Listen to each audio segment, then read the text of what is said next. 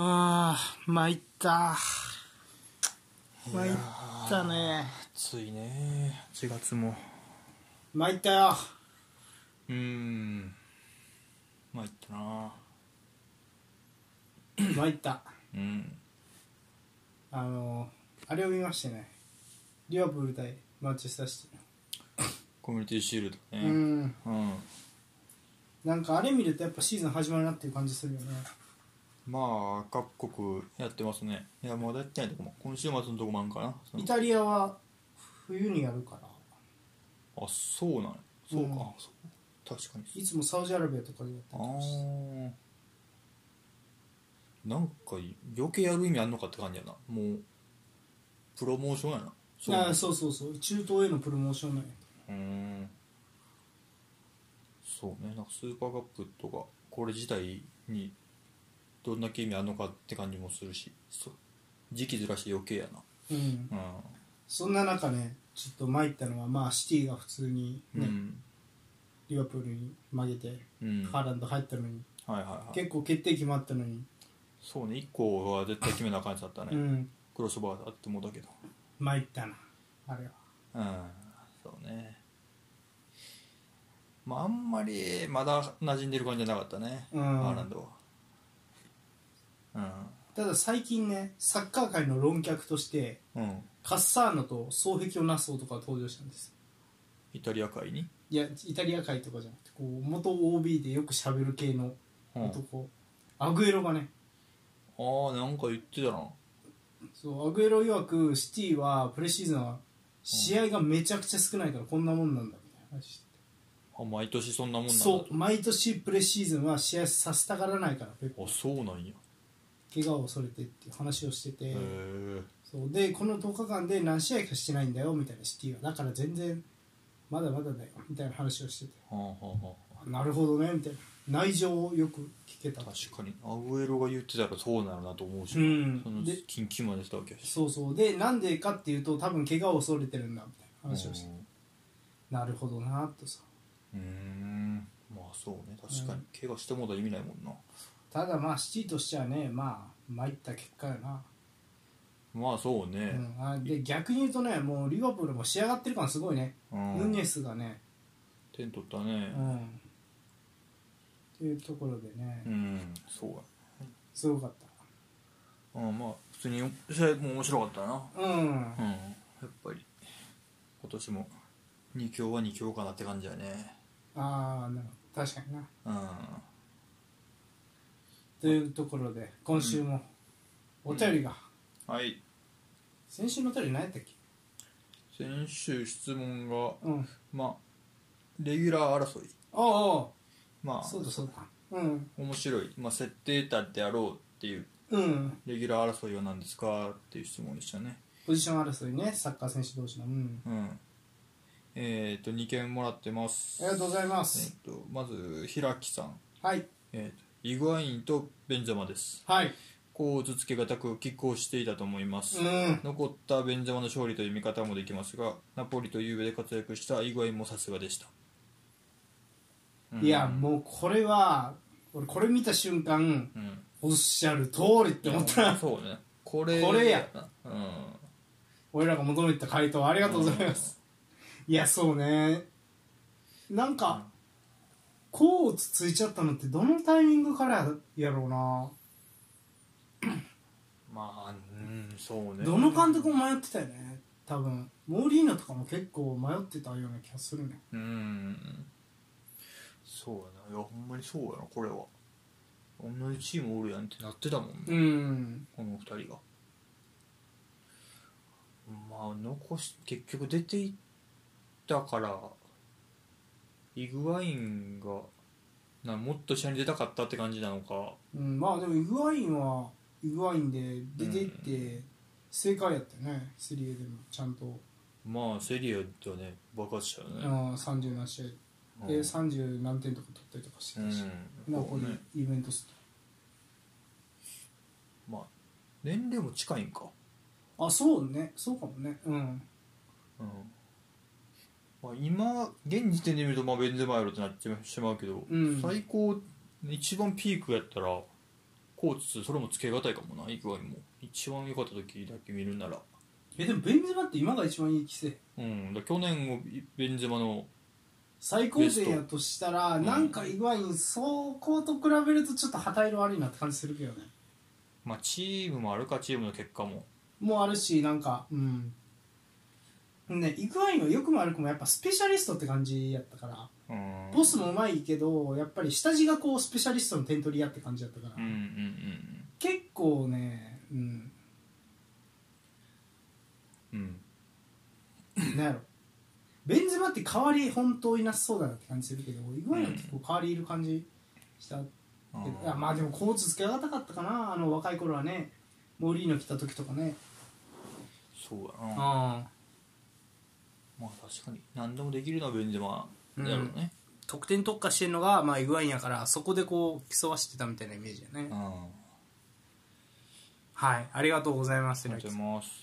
はいもう一件、はい、ポテコーさん、はいレアル・マドリードミッドフィルダー陣とバルベルデです。おモドリッチ、クロス、カゼミロの鉄板トリオに加え、若手筆頭のカマビンガ、うん、さらには今季からチュアメニの加入、はい本人曰く自分のロールモデルはジェラードであり、中盤にこだわりがあるようなのですが、うん、ジダン監督の頃から右サイドバックスすら兼任していますし、良、うん、くも悪くもユーティリティかつポリバレントな選手がゆえに、やはり今季も若干手薄な右ウィングが主戦場になるんでしょうかね。ラリーガのミッドフィルダー市場価値では現在バルサのペドリに次いで2番手につけています。へがレアルのそうそうたるミッドフィルダー陣とのレギュラー争いではまだフードのチームまでとはいかないのかなと思っています。うん確かにね、ミッドフィルダー、まあ、あの3枚おる限りね、厳しいよねってのあるよね、レギュラー取るのは。まあね、そうね。うん。まあでも、パランチェロってうまいことやってるやなと思うので、徐々にカマビンガーも使って、うん、まあ、年やからね、やっぱり、うん、あの3枚も。うん。まあ、うまいこと何もしていってるから。まあ、バルベルデ右のレギュラーって言ってもいい具合出てるからな、今去年とか見てると、うん、試合経験という意味では詰ましてるしな、ちゃんとバルベルでももちろんね、うん、CL 優勝決めるアシストマンですからね、うん、っていう意味ではまあ確かにね、まあどこまで引っ張るかね、あの3枚も、うん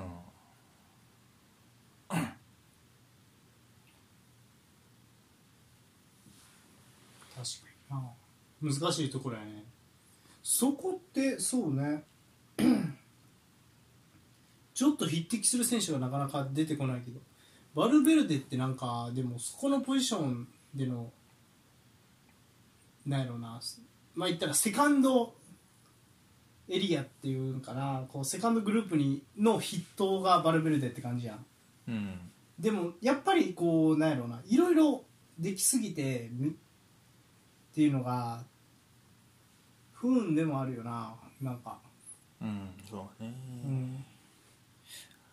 まあ言われてみればジェラード感ちょっとあるかなって感じがするな。ああ、そう。うん。まあその右サイド若いとこジェラードやってたっていうのもなんか被るかもしれんけど、うん。なんかあのちょっとダイナミックなあの感じ、うん、ボックスで、うん。うん。なんかまあ身長もあるし、サイズ感もちょっとジェラードぐらいは多分あるやろうし。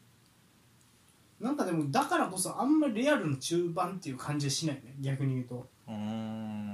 んかもうちょっとなんか、うん、自分で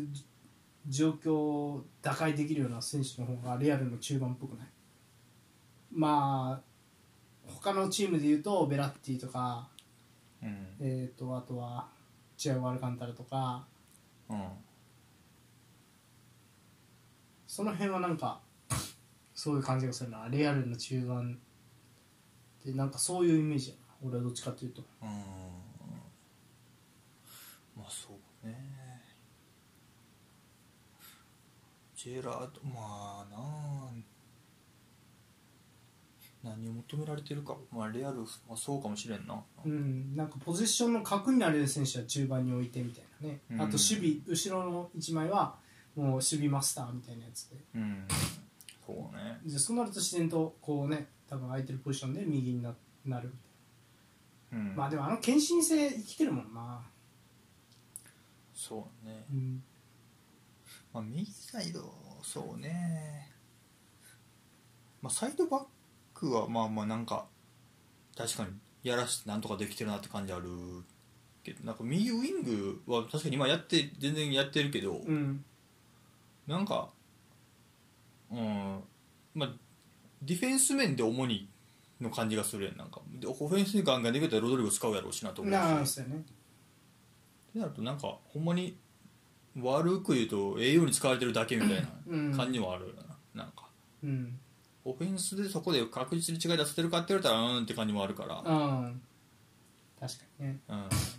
ただこうチーム全体のことを考えると違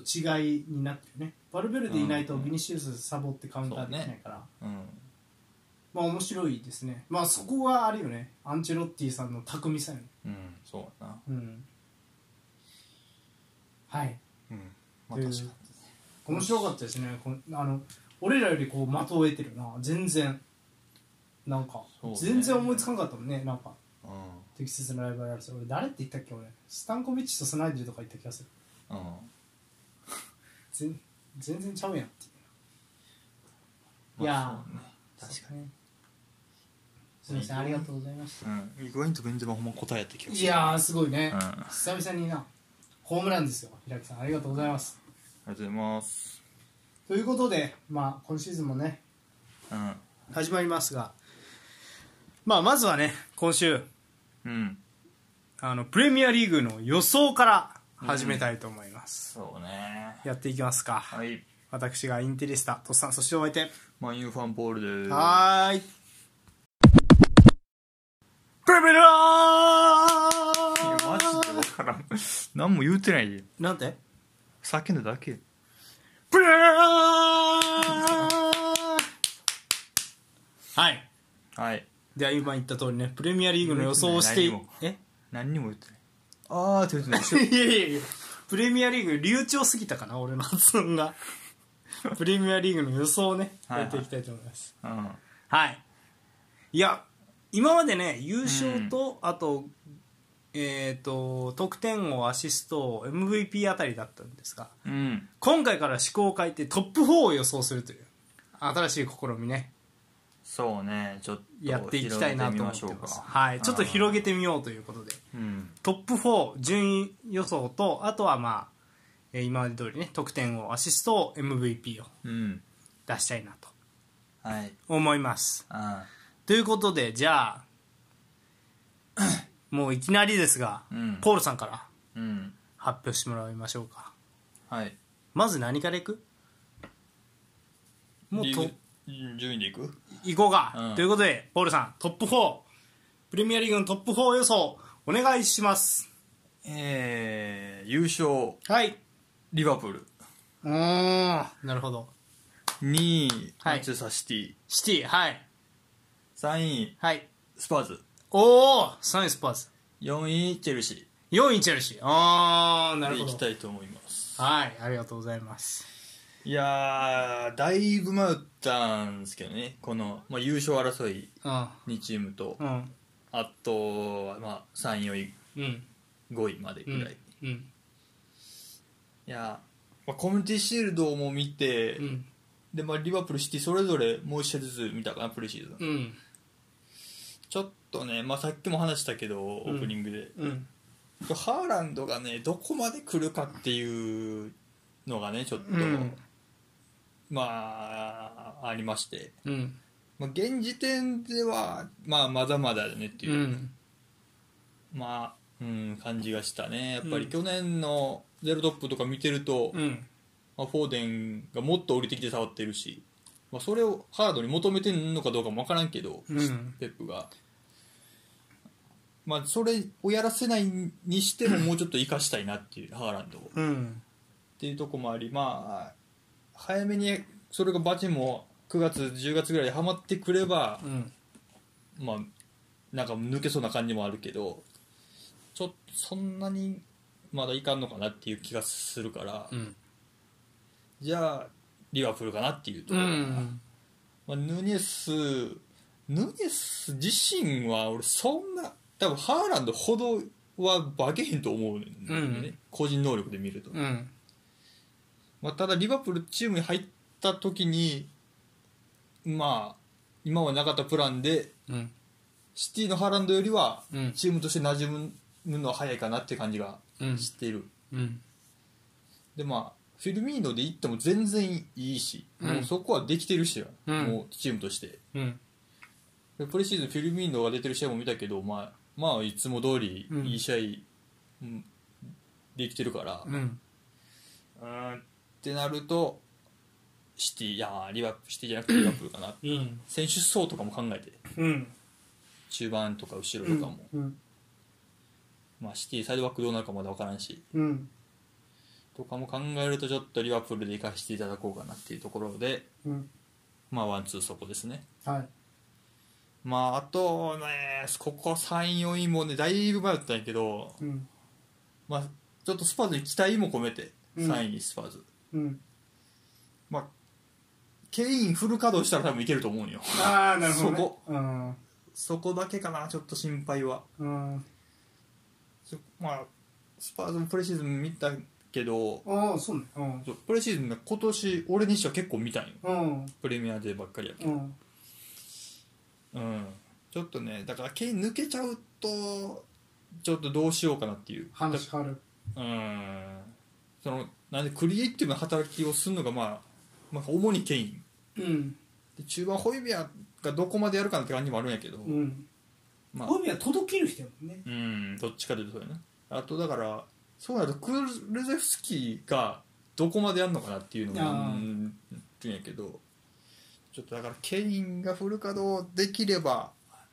まあいい選手取ったしリチャルソンも取ったし、うん中盤のビスマも取ったしビスまで行くんちゃうかなって感じがちょっとしてるあ本当ホイビアとビスマ、うんうん、っていう感じベンタンクールは決定的な弱点としてプレッシング仕掛けられるとちょっとボールロスト多くなるっていうのがあるから、うんまあ、ビスマがいいんだったらビスマで、うん、なんか俺はビスマでいいんちゃうかなっていう感じもある、うん、っていう選手も取れてるし、はい、でも後ろもラングローも取れたし、うんまあ、ペリシッチ来てるし、うんそうね、っていうところで選手層もいいから、うん、ちょっとだからケインだけ動いてくれればいけると思う、ねうん、でまあチェルシーはねちょっとうんなんかなルカク、まあ、去年もそんな働いてなかったけど、うん、ルカク抜けて、うん、前線な、まあ、人はいっぱい2列目とかいっぱいおるんやと思うけど、うんまあ、あと移籍市場なんかベルナ出すんちゃうかとか、はいはいはい、噂も出てるからちょっと分からんけど、うん、ちょっとねなんか物足りん感じがあるななんかでチェルシーもねカンテかなと思うのやっぱり肝は。カンテがおれへんじゃ全然変わってくるなっていう、うんまあ、ディフェンス面ももちろんそうやけど、うん、オフェンスでも真ん中一人で運んでゴール前入っていけるようになったからちょっとねカンテ抜けると厳しいなっていうのがあるから、うん、そこもカンテ次第かなとは思ってる、うんうん、でまあ4位いけるしでねまあアーセナルも良かったよねやっぱプレシーズン見てると、うん、ジュースいいし、うん、若手も、うんいいんやけどやっぱり若さゆえにっていうところもあるかなって感じがしたから、うんうんうん、ちょっと5位にしてます、はい、アーセナル5位予想です、はい、っていう感じですかねあのさ、はい、ポールよ、うん、抜けシャーシャーと言うけど、うん、なんで前を入れてないんちゃうよそれはもう入らんって今年はそんな俺も思い上がってないよえ去年のあの感じで、うん、あの成績で、うん、でも新監督1年目、うん、いや入らんてもういいもんみんなああなるほど固まってると要因争いしたらええとこじゃんああなるほどね、うん、了解しましたなんならうんそうだなじゃあちょっと僕の予想発表していいですか、うんそうですね、はい、はい、じゃあ予想発表します、はい、優勝シティ、うん、2位リバプール、うん、3位アーセナルお4位ユナイテッドおお思い切ったねおおちょっと聞かせてほしいですねうん、正直1位2位はもう分からん。そうね。そうで、心がもう忖度でお前と逆にしたって正直逆にした。いやどっちが取ってもいいと思う。で俺も正直ややリバプール今年は有利な気がする。ああそう。うん。ククレジャがどうもチェルシーに行きそうな感じがするっていうのと、シティはなさそうな感じがあるよね。まあまあただ C っていうならなんかユースでめっちゃいい左サイドバックを追ってる、めっちゃ足速いシティに、うん、だからその選手つかめたら面白いなとかって思ったりとかしたっていうのと、あとはまあハーランドは、まあ、いずれ当たるやろうっていうような感じはするかな、でね、まあちょっとコミュニティシールドの時に言ったらよかったんけど、試合のテンポがめちゃくちゃ速くなったねシティは。ルックアップした時に飛び出してるそのハーランドがいるから、まだ息は合ってないけど、あの辺が息が合いだしたら、っていうのはちょっと思うようになりましたね。まだまだね、デブルイネがなんでお前そんな早く飛び出してんだとかってブチ切れたりとかしてるシーンがコミュニティシールドであったりとかして、まだ息が合ってないなみたいな感じはそうするんやけど、まあいずれ合ってくるし、デブルイネ、ハーランド、まあベルナード・シューバーとの相性はいいんかな。ただな、シティは本当リスクあるのはベルナード・シューバーも出るかもしれんとか、めちゃくちゃいろんな噂があるからまだ分かんないけど、まあスタリングの下しね、そうそうそう、アグエロが怒ってたというか、だから信じられないって言ってたよねアグエロが。そう、まあまあジェズス、スターリングの穴をアルバレスとハーランドで埋めるっていうのは、あるバレス結構いい選手やなと思って、まあそれこそ本当ジェズスとかに近い、どっちかっていうと、確かにね、やけどその目論みは甘いぞとは思いつつも、まあでも結局まあなんとかなりそうやなっていうような、リーグ戦はね、感じはするかな。でまあリバプールはまあヌニェスはハマるな、そんな感じあるね、っていうのと、リバプールはなんせディフェンスライン1枚も抜けてないし、そうだな、盤石な気がするし、まあ、リーグ戦のことを考えるとね一番いいんじゃないか、まあ C っていうのはチアゴおらん時どうする問題を取ってきたポルトガル人で解決するのかな、若い子ポルトガルはあるよ、で解決するのかは分からんけど、でも唯一替えの利かないチアゴがこのワールドカップを冬にやるっていう謎の、そうね、今年この日、ね、そうそう、この日程の中でチアゴが1年持つかって言われたら持たへんと思うから俺は、だからそこは心配というか、まあそこで2位なのかなっていう感じですよね。チアゴいるといないで戦い方から調整し直せなあかんから大変やろうなっていう感じがする。結構生命線というか、まあ、チアゴがいるからこそシティ相手にもボール持ってガンガンボール前に進められる、あれチアゴがいないと多分ちょっと前みたいにこうやっぱりね、もうある程度耐え忍びつつサラで狙っていくことしかできないみたいな感じになりそうやから、リバプールもだからそこかな、そこがちょっと心配というか、まあ弱点になりえるのかなっていう感じでした、はい、ということで、まあシティ、リバプールと、で3位アーセナルですね。もうね、これは包括的に言います、まずチェルシーが入ってない理由は、どうもやっやっぱりなんかトゥヘルが左サイドバックがいねえから開幕までこのチームをどうにかすることはできないかもしれないみたいなことを言ったりとか、どうも不協和音が聞こえる、チームとして、でそういう時ってやっぱ良くないと思う。まあそうね、まあ監督がね、そうフロント変わったばっかで、そうで絶大なるマリナ様っていうね、今までチェルシーの移籍を仕切ってた人が退任してるっていうことを考えると、ちょっとこうで選手もガラッと入れ替わったやん。そう結構入れ替わってるね。でアスピリクエタもいなくなるかもしれへんし、まあクリスタンティいなくなってリーガーいなくなってっていうので、ちょっとどうですかっていう感じがするんだよな今年は。そうやな。でもうチェルシーは俺はもう思い切って落としましたね。まあワールドカップがあるっていうのもあって、まあ日程も厳しいし、その中で CL 戦い抜くっていうのは相当厳しいだろうなって、そんな上がぐらついてる中ねっていう両立ができないんじゃないかと思ってチェルシーを落として、でアーセナルを入れたっていうのは、なんか評価に値するなと思って、アーセナルのこのまあ補強、うん、ジンチェンコと、うんジェズスっていうのは、うん、まあ戦う上でのライバル、プレミアリーグのライバルから、うん、まあいったら選手を補強してるやん、うん、だからまずプレミアリーグに馴染むとかってそういうこと必要ない、はいはいはい、まずね、うん、でその次にやってるサッカーも2回やってる若干、ああそうね確かに、うんうん、そう考えると補強としては最高やな。しかもそれによってシティの戦力も少し削れる、うん、削れるねやっぱ2人とも痛いよな。ジェズスもジンチェンコも痛いと思う普通に、うんうん、特に俺はジンチェンコの方が痛いと思うね。あそうね、うん、こんだけ左欲しがってるわけやからな結局。そうそうそうそうそう、だからそこでやっぱりで今シーズン EL やからまあそんなになんかターンオーバーしてやるやろっていう、はい、やればまあ普通にトップ3入ってくるやろなっていう、なるほどね感じでしたね、うん、ということで3位です。で、4位がマンチェスター・ユナイテッド。そこよ一番の問題はこれは普通に、うんうん、あのメンツであのクラスの監督やったら普通に結果出るぞ、うん、多分。いやいや普通に結果出ると思う。そうですか。うんそう思う俺は。あ今までがダメすぎただけで別に普通に結果出ると思う。さあ出るかな。うん出ると思う俺は。そうかな。うんであとはもう一個、まあもちろんユナイテッドも EL があるっていうのと、うん、あとその何やろなまあ戦術的にって言ったらいいんかな、うん、すごくこう何やろねテンハーグ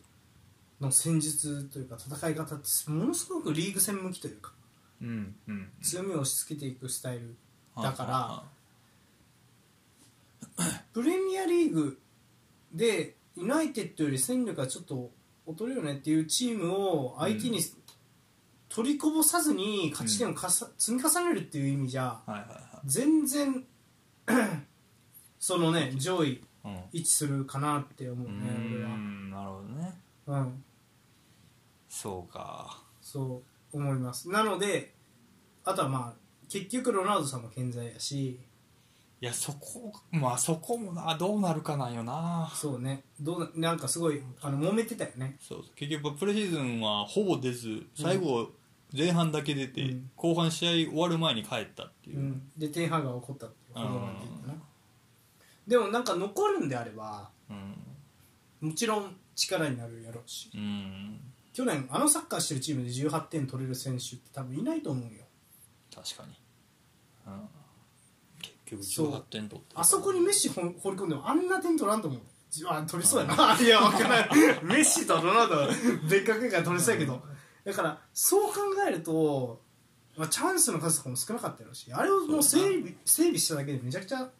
活躍しそうやなっていう感じはしたなっていうところで、はい、でもうスパーズを入れなかった理由はもうシンプルです、うんコンテ以上言うてるねそれはもうずっといやもうコンテはね、うん、そのね多分ターンオーバーとかがね下手なんですよね多分、うん、だからそこでそうでもただ、うん、そのポールがね前言ってたよね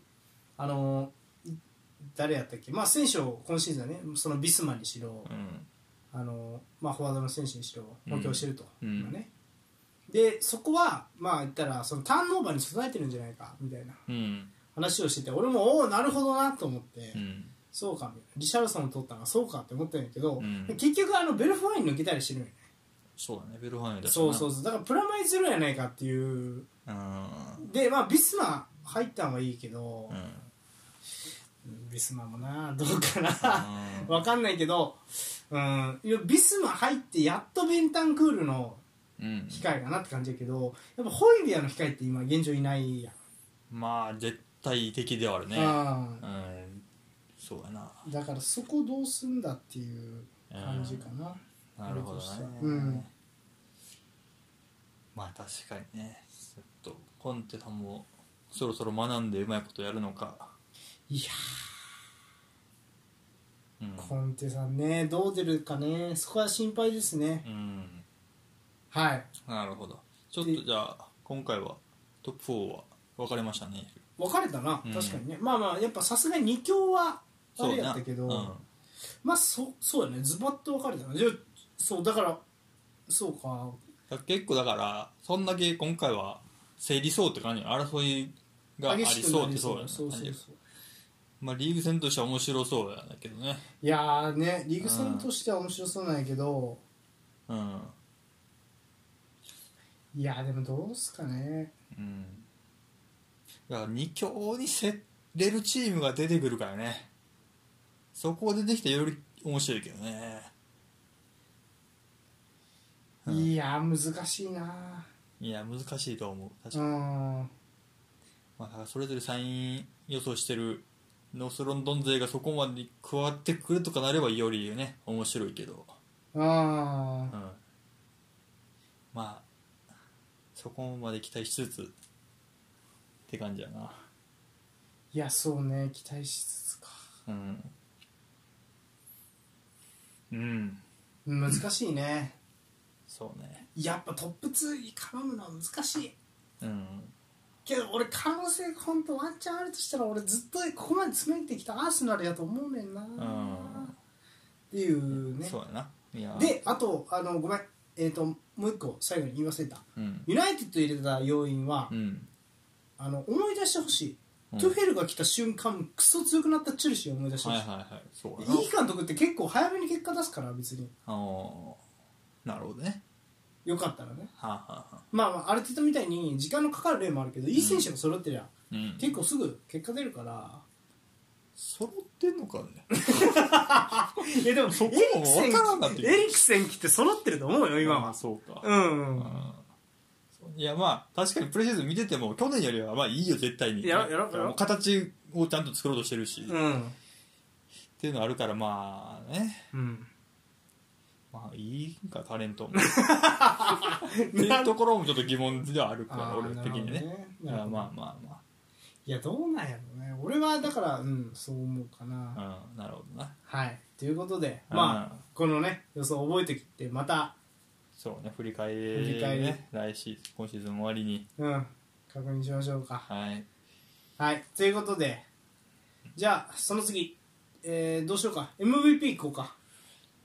そうね、はい MVP 発表しましょう。それではポールさんお願いします。サラ。あ、私が、うん、ハーランド。おー言いましたね。うん、もう取るハーランドがいやちょっとなんかまあシティ優勝するやん、うん、ってことはさハーランド点取ってるやん、うん、そろそろみんなデブルイネに票入れるの飽きてんじゃんそろそろ飽きてんじゃん。まあ確かになんかここでドーンってハーランド活躍してるみんなハーランドに入れそうやなと思ってハーランドでした。そうやな、なんかそんなゲーム得点ぐらい取るんならあれそう、うん、例えば27得点とかしてさ、うん、得点王になりましたとかってなったら、うん、もうハーランドに入れるんちゃうっていう感じがして、うん、そうだな、うん、はいっていう感じで、うん、はい、そうサラはやっぱあれですか MVP。 まあリバプール優勝するとして、うんうん、まあ、結局サラかなっていうところも、うん、まあ飽きてんちゃうってとこもあるやろうけど、まあリバプールの中で選ぶとしたら、うん、だから逆に今言うと旧3トップがさ、うん、マネフィルミーノサラの、うん、まあフィルミーノがスタメンじゃどうもなくなってきて、うん、マネが移籍して、うん、そうなってくると結構サラに背負わされるものって結構あるよね、エースとして。そうやな、やっぱり一番、まあ、手も取ってきたし、うん、そう、うん、まあ、契約も延長したしな、うん、もうほんまにエースよね、うん、これ大エースになってるからね、うん、うん、まあサラかな、まあ、ヌニェスはまだ優勝するにしても取らんとは思う MVP は、うん、まあ後ろもな、まあ、ファンダイクとかもちょっと思ったけどやっぱりサラになってくるかなって感じやな、うん、はい、はい、了解しました、うん、なるほど。その次得点王、うん、じゃあ、はい、ポールさんからいきましょう。ポールさん、ハリケイン。おお、土佐もハリケインです。なるほど、はい、ここかぶるんや。得点王はハリケーンじゃないですかね。そうだ、俺はもうケインフル稼働想定でスパーズ3位やから、あ、なるほど、フル稼働したら取ると思うよね。あ、もう俺もハーランドにはまだ負けんと思うよね。お、なるほどね。ケインはでも優勝したからハーランドで MVP はハーランド持ってきそう、はいはいはい、まあ、結局点取るのはケインかなっていう感じがするのと、あと、うん、もう一個言いたいのは、うん、多分サラは得点は下がるんちゃうかなと。うーん、チャンスメイクの方に回りそうやなっていう感じがして、はいはいはい、でも今までマネがやってたような、うん、そのサイドに引きつけといて、うん、そこから攻撃をこう引っ張っていくクリエイティブな、ね、うん、プレーをしていくっていうプレーをめちゃくちゃそのシティとの試合でやってて、うん、まあ、でヌニエスがあの PK 取ったクロスもサラーやったし、はいはい、そうね、結構サラーがね、あのクロス、ね、そうそう、うん、コミュニティシールドでクロス入れてヌニエスがっていう、だからやっぱルックアップした時にヌニエスっていう的がこうディフェンスラインと駆け引きしてるから、うん、っていうのを考えると以前に比べるとサラが強引にカットインしてシュートまでいかないといけないとか、うん、自分でどっかに預けてワンツーでこうシュートまで持っていきたいとかっていうことにはなんないんじゃないかなと思って、うんうん、確かにそうなってくるとあるかも、ね、うん、うん、そうね。あ、でもごめん、変えていい？うん、やっぱハランドでしょ。ハランドにするわなんか一緒やとあれやし、なんかあとハーランドを、うん、ハーランドの本当に選んどいてあれねんけど、うん、弱点は怪我よね多分。それ怖いね。あ、結局ドルトムントでもそんなにフルフルやったシーズン記憶にないよね、あんまり。そうね、絶対どっかで怪我してるイメージある、うん、ということで、まあちょっととっさんハーランドにしときます、得点を。そう、はい、でもそれもワールドカップでどうなるかね、ワールドカップ出えへんからね、うん、そうどこで休んでバンってなる可能性もあるしね、そう、うん、そうもちろんそう、うん、それもあるってことでハーランドにしてください、うん、はい。じゃあその次、はい、アシストにする？アシストしか残ってないか、うん、アシストを予想、はい、それではパウロさんお願いします。ブルーノ・フェルナンデス。ああ、これはもう普通に敵ながら、うん、敵ではないけど、まあアヌル、おお、そっちか、はい。いや、もうヌニエス来たらアーノルドでしょ、よりみたいね、そのホットラインやっぱり、うん、やと思うし、うんうん、以上って感じかな。そうね、うん、やっぱそこはマジでバンマ取り出したら見えてくる、うん、ほんまに優勝が、うん、うん、そう。ただこれはな、デブルイネにも言えんねんな、ハーランドいたらとかカンセルとかね、うん、そうね。まあでも今のところアーノルド・ヌニエスの方が見える感じある、イメージできるのが、うん、そうそう、もともとそれに近いような、ね、そうね、うん、なんておっしゃいましたっけ、え、なんておっしゃいましたっけブルーノ・フェルナンデス。ああ、そうさ、うん、申し訳なそうに万有絡めんのやめてくれ俺みたいにちょっと堂々といけよ、それやったらお前めめしいやつやな。アシスト大枠は俺ちょっと毎年ちょっとファンタジー希望込めてやから俺去年誰やったっけ、サンチョ笑ったらあかんないけどなるほど。でしかもさ、それもさテンハーグ戦術にさ、うん、合ってないんじゃないかって言われてるブルーの選んできたな。そうね、ちょっとまあだからまだ、うんうん、本来の実力はな、そうそうそう、全然取っておかしくない、うん、取ってるしね、なんかおかしくない実力あると思ってるから、うん、バチンとはまりだして、うん、でまあ、ロナウド残る、うん、となればちょっと裏出してロナウドワンタッチゾーンみたいな、うん、とかもありそうやから、ちょっとここは希望も込めて、うん、ブルーノさんでお願いします、うんうん、こんな予想しといてさ、めっちゃ申し訳ないんやけど、でも俺、うん、プレシーズンユナイテッド1試合を見てないからよう言えたろいや、なんかね、日程とかスケジューリングとか考えると、うん、そうかなっていう感じがするんよ。やっぱり CL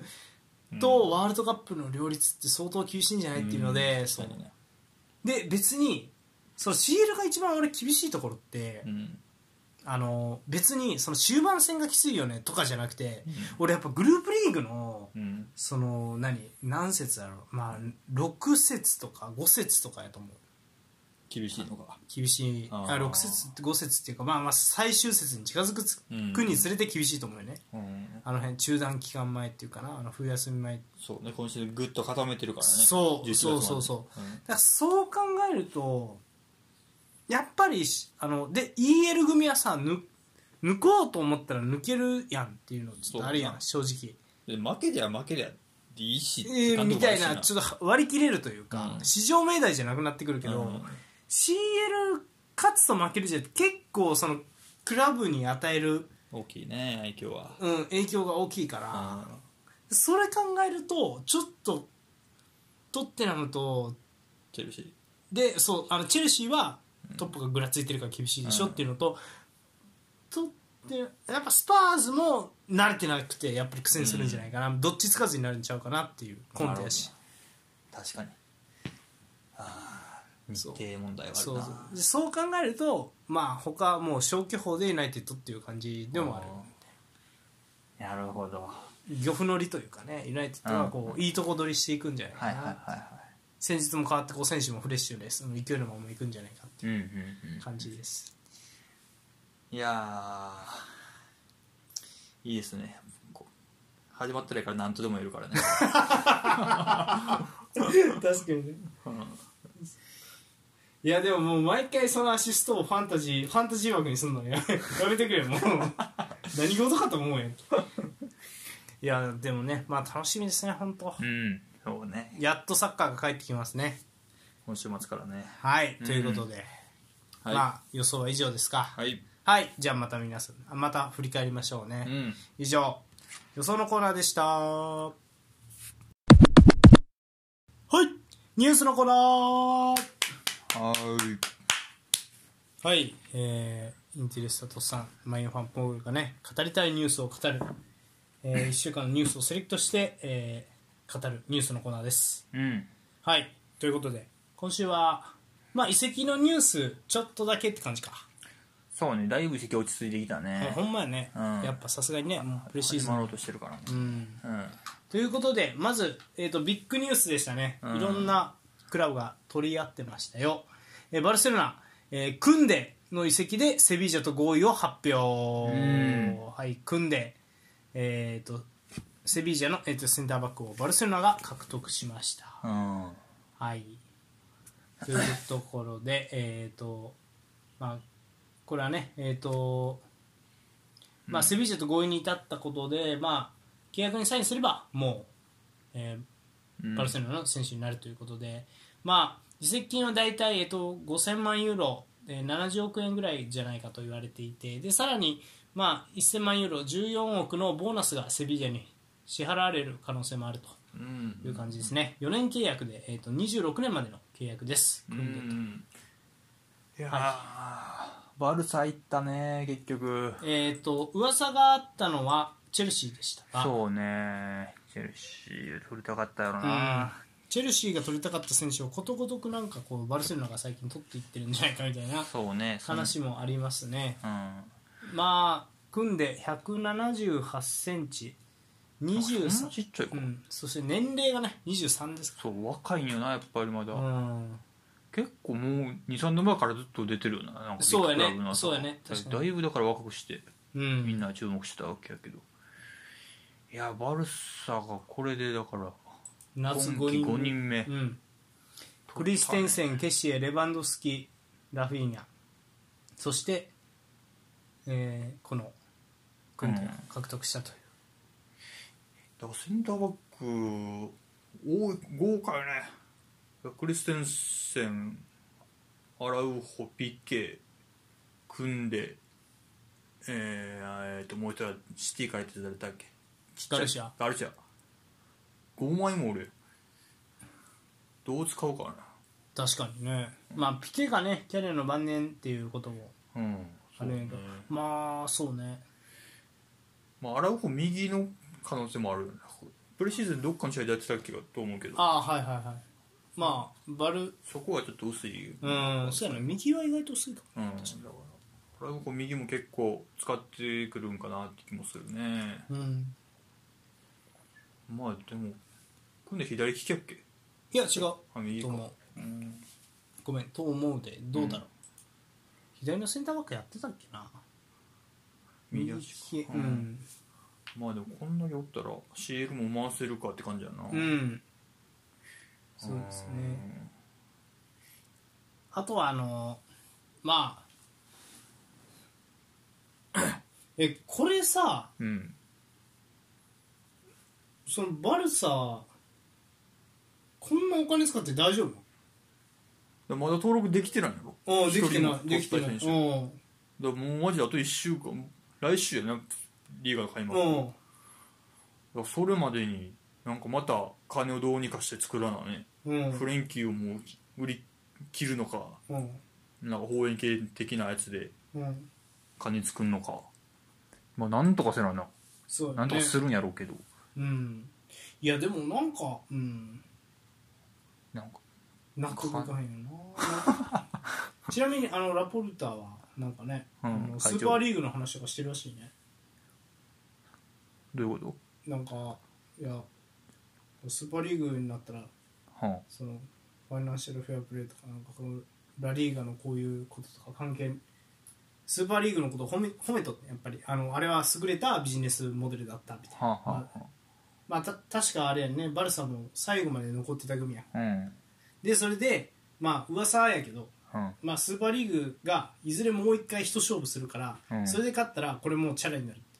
ああ、なるほど。ただ借金しただけで罰則とかなくなるから。はあ。っていう噂をちょっとなんか英語の記事かなんかに流れてきてツイッターに。へえ。ああみたいな。まあ見越してるのがね。見越してるんやったらね。うん。そうか。まあ、うん、確かに。スーパーリーグでももうあったらな、もう。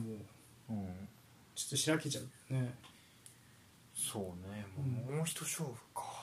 みたいな噂もあるぐらい、はいはいはい、俺はそれぐらい不可解やと思う。これはもう分からん、うん、金ないって言ってんのにさ、うん、降って湧いて出るもんでもないやん、中東じゃないんやから。そうね、うん、まあ、確かにないつも以上に動いてるもん、なんならそう。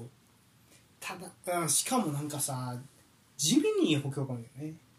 うん、前みたいなそのバカ補強って感じじゃないやん。ちょっとコーチに当たってみたい、いやみたいな、こうエース級をとりあえず集めろみたいなムーブじゃないやんか、うん、コツコツとこう、はいはいはい、そうね、うん、どうすんやろうな、なんかまあな、シャビが来たことで、シャビがなんか言ってる可能性もあんのかな、今取らなあかんやろみたいなね。なあ、どうなんだろうね、うん、なんかそう気になるよな。なんかもうその温度差がさ、うん、この前メッシが移籍するときこの世の終わりだみたいな顔してたのにさ、うん、そうね、こんなにこうね、そうやな、確かにな。だってこの移籍でメッシどうにかなったべ、うん、分からんけど、うん、っていうの、まあ、メッシも給料払われへんだけやったもん、うん、そうそうそう、フリーで出してるもん、うん、給料なんかあるんかもな、給料は払えませんけど移籍金はなんとかできんちゃうみたいな、なんかからくり的な、あールールのみたいな、フレンキも給料半分にしたら残れますよっていう、ああそうね、うん、その辺もなんかあるんかもな。ああそうね、うん、まあもうそもそもね、未来の何放映権を売るなんていうね、うん、ウルトラ Q をもうやってるからね、うん、そうね、まあ確かにちょっとまあ登録できませんでしたなんてことで終わって思ったらな、もう大バッシング、世界中から、うん、バルサファンはもちろん、俺も怒るよ、そうあんだけ選手取っていってるのに、うん、その人らが試合出られへんってなったら、消しや頑張れって、うん、レバンドフスキ試合出れへんってどういうことやねんってなるから、ね、やっぱり確かに、まあ、その辺はとりあえずこのシーズンをなんとかしてくださいって感じだね、うん、はい。そんな中、その次ですね、うん、次のニュースがミランがでケラエラルなんてケテラエル、うん、でケテラエル、うん、獲得は発表、移籍金47億円、うん、はい、ミランはクラブブルージュからチャールズ・デ・クテラエルの獲得、音で覚えるほしかない、ケテラエル、ケテラエル、もう読んだらあかんのこういうのって、そうやな、ケテラエル、うん、の獲得は発表したと。うん、はい、ということで、まあ、ミランはね、ベルギー王者のクラブルージュの中心選手、で、まあ若手、注目の若手で、この選手に関してはね、リーズとかレスターとかが関心をしてて、あとどこだったっけな、でも何チームかあったよね。そうね、噂があったね。うん、でそんな中、ミランが、ケテラエル獲得しました。うん、はい。5年契約を締結して、背番号90番と、なんか90番も意味があるとかっつってたな、何の意味か。で、移籍金、3200万ユーロプラス300万ユーロのボーナスと。うん、はい。で、まあね、なるほど、しっかりこう、まあ、ベルギーから選手を補強したという感じですね。はいはい、左利きやんね、確か。大きいよな、190ぐらいあったよな。うん、大きい大きい。俺のイメージ、俺ね、なんかで見たんよ、クラブルージュ、多分 CL の予選かなんかかな、イリチッチみたいな感じやった記憶がなんとなくあるけど、ちょっと改めて見てみないと分かんないけど、左利きのミッドフィルダーでね、ボランチとかでな、攻撃的ミッドフィルダーって感じなんやけど、うん、メッシアスの控えなのかな、右サイド、って考えると意外とすんなり、はいはいはい、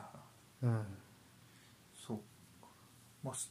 そう、一人でドリブルでゴリゴリって感じじゃないかな、ないと思うね、スピードがあってとかっていうタイプじゃなくて、どっちかって技巧派って感じだと、まあだからなんかイリチッチっぽいなって思った印象はあったんやけどね、合ってるかな。そうね、いやーでも、やっぱ勝つと来るね、選手。そうね、オリギにしろやっぱ勝つと来るな、流れみたいなもんで、やっぱ、ミラン見てると勝つと来るね、強いとこ行きたいもんね。ああ、インテルには来んぞ。はい、そうまあそうね、これ、まあ、見てみてどんな選手かって感じだな、結構楽しみよね、まあトップ下もありえるかなと思ってて、俺、ブラヒミ・ディアス、の控えっていなくて、そこをまあゲシアにしたりインサイドハーフにしたりとかしてたんやけど、まあ普通にねトップ下としてできるんであればトップ下もいいやろうしね。そうね、そうみたいね、技巧派とかやったら、ケテラエル選手の方がいいかもしれないし、まあブラヒミ・ディアスにとってもすごく刺激になると思うしね、楽しみですね。そうね、これはまあミランを見る楽しみがまたできたね。はい、まああとベルギーっていうのもいいですね、ね、フランス語圏でもあるんで、なんかデブライネ後継者みたいなのも出てたね。ああ、なんかね、そうね、どこまでに、まあ、タイプも似てるんか分からんけど、楽しみですね。はい、そしてじゃあ次は我がインテルのニュースです、インテルのベシーノが退団、恩師サッリが率いるラツィオへ加入、はい、ベシーノ、何人やった、ウルグアイ代表のベシーノ30歳がね、ウルグアイか、はい、インテルを退団してで、そのまま、その次にはね、サッリ監督の率いるラツィオ、まあ、移籍というか、と契約となりました。ちなみにベシーノは、14、15シーズンエンポリ在籍時に、まあ、サッリ監督とは師弟関係にあったということを言われています。エンポリね、はい。いやー、意外とでかいよ、ベシーノ。ベシーノだけじゃなくて、ね、サンチェス、ビダル、ベシーノ、そうなってくると、でステファノ選手もモンツァなんですよ。決まったもんね。決まってる決まってる。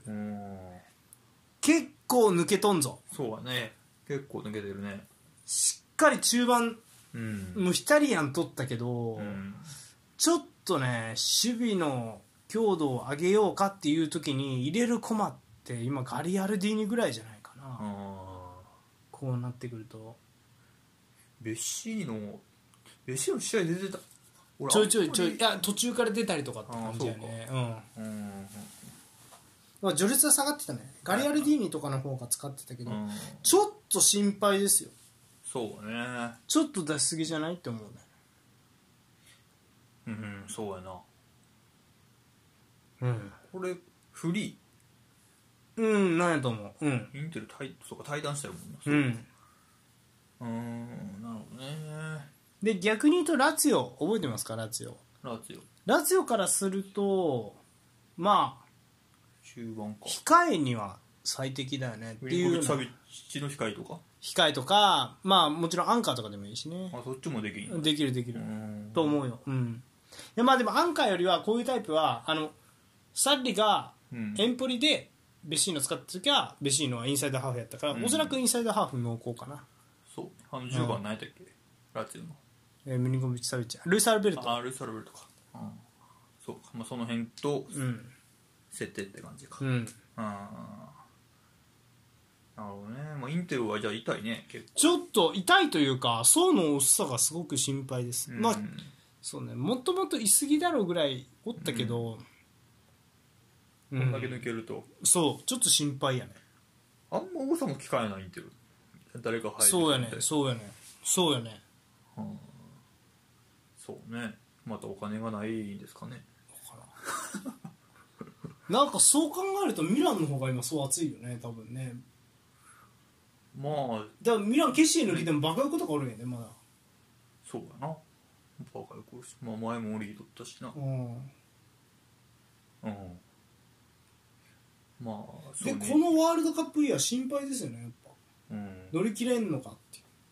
まあ、イタリア人がなワールドカップ出ないからイタリア人は休んでるんやけど。そうかそれは大きいな。うんやけどインテルってそもそもそんなイタリア人がいるようなクラブがないから、選手としてまあ、それセリア全般にいるよね。セリアの上位のクラブでイタリア人の主力の選手が多いかって言われると、まあ、ポツはおるけどもちろん、まあ、ユーベがちょっと多いかぐらい。ユーベもそんなおらん。いやユベントスもそんなおらんね。あそう、うん、まあ、ユーベちょっと話変わるけど、うん、ユーベもプレシーズンレアルとバルサでやってたから見たいけど、うん、結構おるねユーベは人が。ポグバいなくなっても普通におるなって感じやろ。そうね、ザカリアとかね、うん、ザカリアおってロカテッリおって。後ろはちょっと、まあ、センターバックだけちょっとどうやろうって感じやけど。ああ、うん、思ったよりおったのもっとスカスカかなと思ってたけど。ああ中盤、いや全体的に。ああなるほどね、うん、はい、だからキエザとか多分行ってなかったよな、あれ。キエザ行ってないよ、うん、だからなんかあれプラスキエザ。そうだね、そう思うと結構おるなって感じ。うん、うん、そう、まあまたセリアの予想来週すると思うけど、うん、ちょっと、ね、ゆうべ見とこうかなと思って。ああ強かったよ。まあでもなちょっとディマリア頼み感あるなってのはちょっと思ったけどね。うん、多分でもなんかどっちかっていうとそういうチームに仕上げたいんやと思うよ。ああそうな。いやまあアレグリア結構アンチェロッティとかと似てるからね。結構選手に委ねたがるから、はあはあ、そうなるほどね。だからチームとして全体でこう狙いを持って動くのをよしとしないんやろな。うん、個人に頼んでその個人が、うん、なんやろ。だからさチームとして同じことしてるとなんやろな。だからペナルティーエリアの角の延長線上ぐらいで、うん、アーノルドがボール持ったら、うん、あもうこれ逆サイドクロスでロバートソンに合わせてくるって。うん、思ってそれを選手たちにさ教えることでさ対策しようと思ったらできるわけじゃないですか、うん、でも例えばムバッペのドリブル止めろとか、うん、ベンゼマのアシストでビニシウスのラインを止めろとかさ、うん、それどうやって止めるのって話になってくるやん。対策不能というか、だからこそトーナメント戦で強いみたいな。ただ不発で終わることもあるからリーグ戦で厳しいみたいな感じやと思うねん、うん、なんとなく、ね、でそう考えるとディマリアのアシストからブラホビッチとかどっかのしらのコンビネーションが確立したら対策打てないような、うんうん、なんやろ攻撃できるようになるんじゃないかって思ってるんやと、うん、だから割と選手に自由にやらすっていうのがあるかなと思って、はいはいはい、なるほどそうか、うんまあ、そういうタイプの監督ってことだね、アレグリが。そう、あとはまあ去年よりはつなぐようになってるっていうふうに、ん、なんかあキーパーが来なかったペリンっていう。うんそうね、イタリア人でね、うんあれイタリア人な、うんペリン級ね。なるほどそうスーパーセーブとポカをやらかすっていう。ああ確かにセーブいいのあったっセーブいいの多いやろ、うんっていうことでね、うん、まあちょっと飛び火したけど、うんはいまあそんなね、ちょっとじゃあユベントスの流れでユベントス関連のニュース、元ユベントスのラムジー、ニースへフリーで移籍、はい、今シーズンはね、カンファレンスリーグにも参加します。ということで、アーロン・ラムジー覚えていますか？はい、まあユベントスに移籍してたんですが、ずっと怪我していて、まあ試合数この夏にね契約を解消してフリーになってたと。はい。そして、そのまんまね、フランスのリーグ1のニースへの加入が、決定しました。はい。31歳のベテラン。そうか、31か。はい。そしてごめん、もうこれ続けていいかな。続けてこのニース、レスター守護神のシュマイケルの獲得を正式発表。はい。レスターシティから、シュマイケルを完全移籍で獲得しましたね。はい、ということで11年、レスターで過ごしたシュマイケルですが、新天地は、フランスのニースになりました。はい、いやーシュマイケルなー行ってもたな。これはこれって移籍金とか聞かへんけどフリーってこと？いやフリーじゃないんちゃうかな。シュマイケルフリーじゃないと思うんやけどな。ガスパーどうやろうね。でもまあなんかでも結構急な話ではあったよね。いやそうやんね、そうやんね。結構もう耳に入ってきたと思ったらもう決まったって感じだったから。あ、移籍金発生してるわ。あ、ほんま。どれぐらいですか？100万ポンド。まあもう35歳からね、まあ学校そんなもんやろうけど。なるほど。いやまた一人レジェンドがレスターの抜けてしまったね。シュマイケル好きやったんやけどな。まあもちろんリーグ制覇した時の守護神やし、去年一昨年かな FA カップ取った時もう1個数バセバったしな。あれで俺はベスト11のセカンドチーム選んでるからね。去年一昨年のやつかなっていう感じぐらい俺は好きや気がしたね。まあ普通にセービングもいいし、足元もいいからにしてもいいけど、長いのうまくなったよね、どっちかっていうと。そうかもしれない。ラニールの時そんな良くなかったけど優勝した時はそんなかったかもしれないな。あれのおかげやね、今の監督のおかげやね。はいはいはい。ロジャーズ来てからちゃんとうまくなって適応してっていう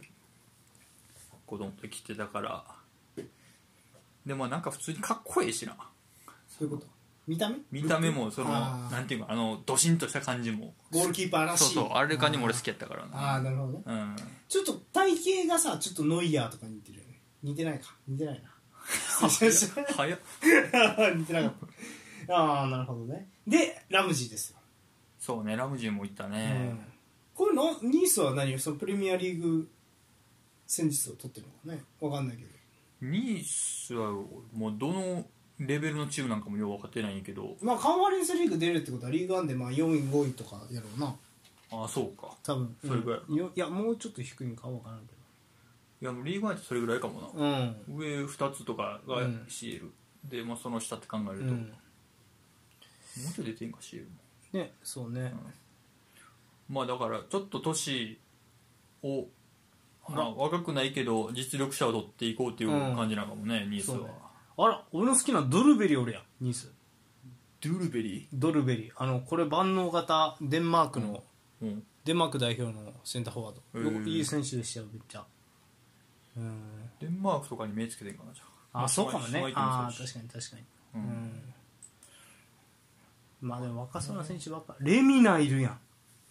レミナは元ユベントス。懐かしい。いや、そういう実力者と言ってんか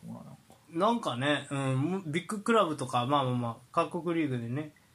こうしっかり結果を出した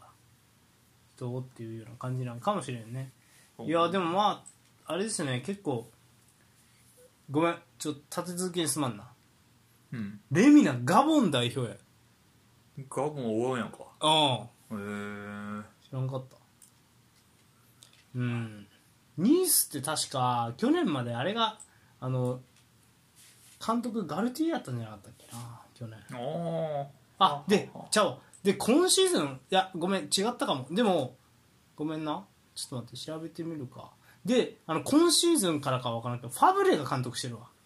ドルトムントで、はいはいはいはい、サンチョハーランド、まあ、343でサンチョハーランド、誰やったか忘れたけどロイスの、まあなんやろサンダーアタックを完成させたと言われている、早いね確かに、いやこれ、いいんじゃない。なるほど、監督の意向もありそうだね、あごめん、だからファブレー監督が22年からやわ。でその前はビエラや。あビエラね、なるほどね、ごめんごめん、あれはまた別のチームでした、失礼しました。でもビエラか、ビエラ監督しててその次ファブルになったのか、ルシアン・ファブレー、いや結構これ楽しみですね、ニュースもね、面白いな、そこそこの実力者を集められるっていうのは、こういういい監督の、ね、あれもあるかもしれない、スイス人の監督でね、そうラムジーもちゃんとフルでやったらまだできそうやしな、俺もそう思う、31歳、俺もそう思う、ラムジー中心でって感じでもない気がするな、なんかね、確かに使われてって感じがあるから、そういう選手が俺はより面白いチームになっていったんですよね。確かに、まあレアル・マドリーにおけるこうバルベルデ的な、そうね、そうかもしれない、はい、分からん、合ってるか分からんけどっていう感じですかね。でもちょっとニュースね注目してもいいかもしれないですね。そうね、もしかするとね、ちょっと面白いかもしれない、ということで、まあそうですね、プレミアリーグからも、まあ、選手がね、ベテラン選手がいなくなっていっていると、そうレスターでいうと、バーディーも出すんちゃうかみたいな話が、あいつがいいから、何っけ、ダガいいからなのかで、レスターお金困ってるみたい、だいぶお金ないって言ってるから、それもあるんかもしれない。あそうなんや、それこそユナイテッドとかチェルシーとか噂出てるから、なんかその辺行くかもってなると、ちょっとまた寂しいねって感じ。もうバーディーで最後ちゃうかな、優勝メンバーはシュマイケル抜けたから、って感じやから、まあそれはそれで出たら寂しいなっていう感じもするね、はい。全員で一回ね、ラニールの家まで遊びに行ったりとか同窓会できるじゃないか、もういやしてほしいよマジで、そうね、あのメンバーは確かに、そう4年に1回ぐらいパレードしてほしいよねそのレベルよ、次はいつあるかもわからない、確かに間違いない、はい、ということで、移籍関係のニュース以上でした。はい、その次、UEFA の新しい、発表がありました、以前も紹介したんですが、まあ、改めてね、ちょっと紹介しましょうか。半自動オフサイドラインテクノロジー、これを、UEFA が導入することを発表しました。世界初披露はスーパーカップ、CL 王者と、ね、EL 王者が戦うスーパーカップから導入されます、ということで、欧州サッカー連盟、UEFA は、今期の CL のグループステージから半自動オフサイドラインテクノロジーを導入することを発表しました。これワールドカップでも使われると言われているテクノロジーですね。それ紹介したね、 FIFA が導入するって。そう、はい、ちょっと簡単に説明しますと、スタジアムの屋根に取り付けられた12台の専用追尾カメラを使用して、ボールと各選手の体の部位を1秒間に50回追跡して、オフサイドの判断に必要となる四肢の先端まで含む選手1人当たりの29の体の部位を追尾することが可能になっている。すごいね。で常にそのカメラで捉えて29の部位を追尾しつつ、ボールからは1秒間に、50回、信号を送って、正確にできるだけ正確にオフサイドラインを決定し、そのまま、オフサイドかどうかは、言ったらもっとより精密にこう、調べて、それを、ビデオのそのビデオで見てる第4審にこう伝える、で、最終的には人間が判断するんやけど、そこまでオフサイドラインを今までおじさんたちが手引きでというかね、直線をこうやって引いてたの、カメラストップして、そうじゃなくてもうそれが半自動でできると、オフサイドのシーンはここですよと、で、最終ラインはこうなってますというのを自動でやるテクノロジー、まあ、数秒以内で完了するみたいね、うん、それが、はい、つまりまあなかなかねそんなに人間がこう人間はもう見て判断するだけっていう形になります ね。どんな感じかって思うね。確かに今までその線引いてそれを目視で確認してたわけだけど、うん、どんな感じで見えてくるのか、それを俺らにも見せてくれるのかっていう、うん、ところもちょっと今思ったね、うん、確かに。でもよくよく考えたらできるわなっていう感じはするよね。分かんないけどそのボールが蹴った瞬間と人のねあれ、うん、ね複雑なだけでさ、蹴った瞬間ってさ、うん、俺もそれはこんだけ細かいことができるってことさ、うん、蹴った瞬間ボールにあった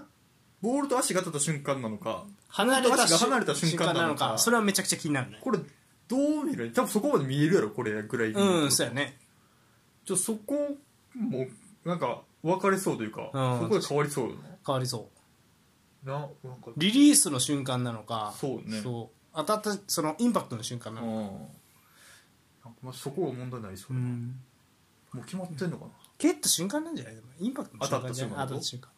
うん、まあ、そうかな、うん、まあそうね、うんうんまあだからこれがUEFAさっきだからワールドカップ前にもうやるお披露目、うん、されますね。まあ、そっちの方がワールドカップ安心して見れる感じもあるからいいかも、うん、そうだね、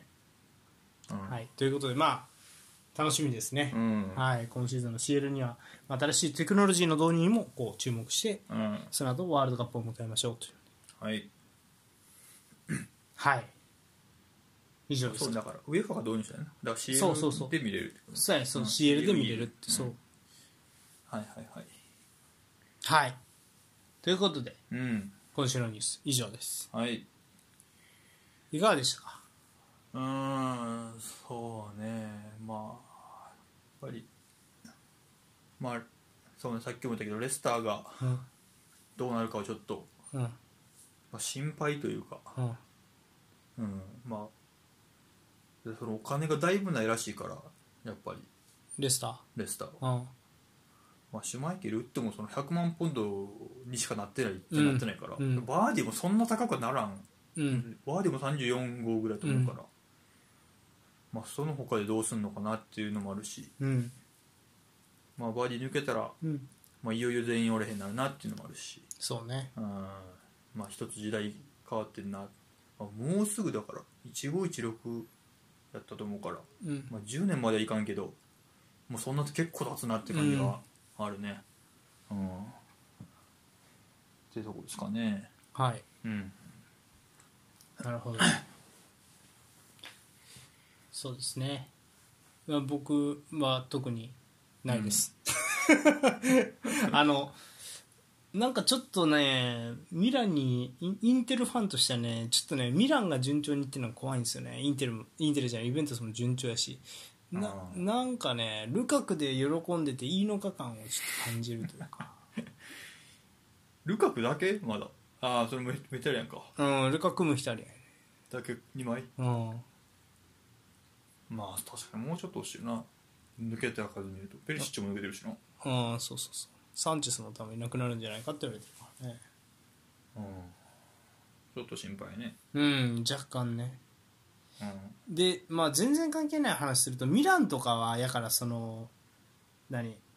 またねいるんすよ。トリノでレギュラーだったボランチのイタリア人とかレンタルで出してて、これを機にその大柄イタリア人にした大柄のね190近いようなボックス2ボックスの選手がミランに戻ったりしてるの、レンタルバックとかポ